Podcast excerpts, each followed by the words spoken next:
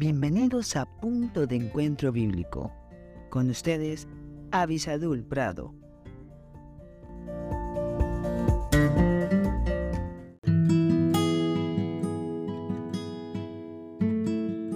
Hola, hola. Qué bueno que estamos aquí juntos nuevamente buscando el consejo de Dios en la palabra de Dios.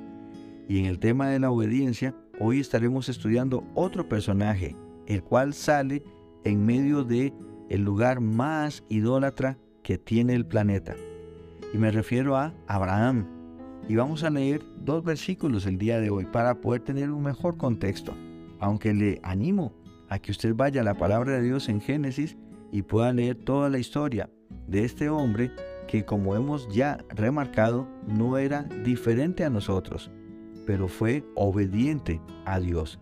Génesis 22:2 dice, y dijo, toma ahora a tu hijo, tu único, Isaac, a quien amas, y vete a tierra de Moriah, y ofrécelo allí en holocausto sobre uno de los montes que yo te diré.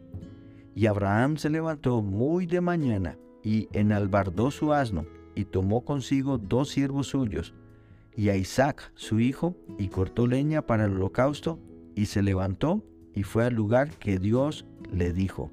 Tremendo. Dios le está pidiendo que haga el sacrificio del hijo que había costado tanto que él tuviera. Ya él era viejo y su hijo obviamente estaba muy pequeño, muy jovencito. Pero lo que hay que remarcar aquí es el hecho que Dios le dice a él que tiene que hacer algo y Abraham simplemente se levanta muy de mañana para hacer lo que Dios le dijo. El pasaje es más extenso. Y es maravilloso en cómo Dios provee para el sacrificio que Él nos está pidiendo en nuestra vida. Dios es el que nos da la fuerza. Dios no nos pide que hagamos algo de lo cual Él no nos va a dar de su gracia para cumplir. ¿Me explico? Pero en este caso, lo que tenemos que entender es dónde estamos poniendo a nuestra familia. Porque es algo tan importante que Dios nos ha dado, pero nuestra familia no puede cumplir o no puede estar en el lugar de Dios. Abraham quiso agradar a Dios.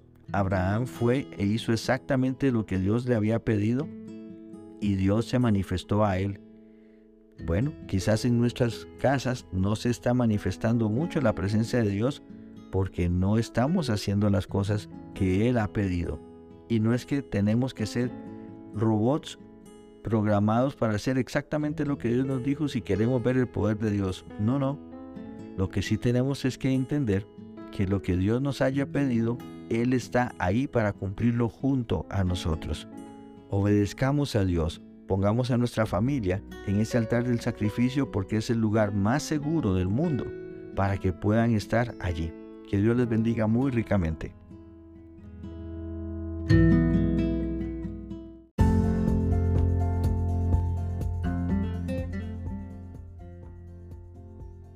Gracias por estar con nosotros en este podcast Punto de Encuentro Bíblico.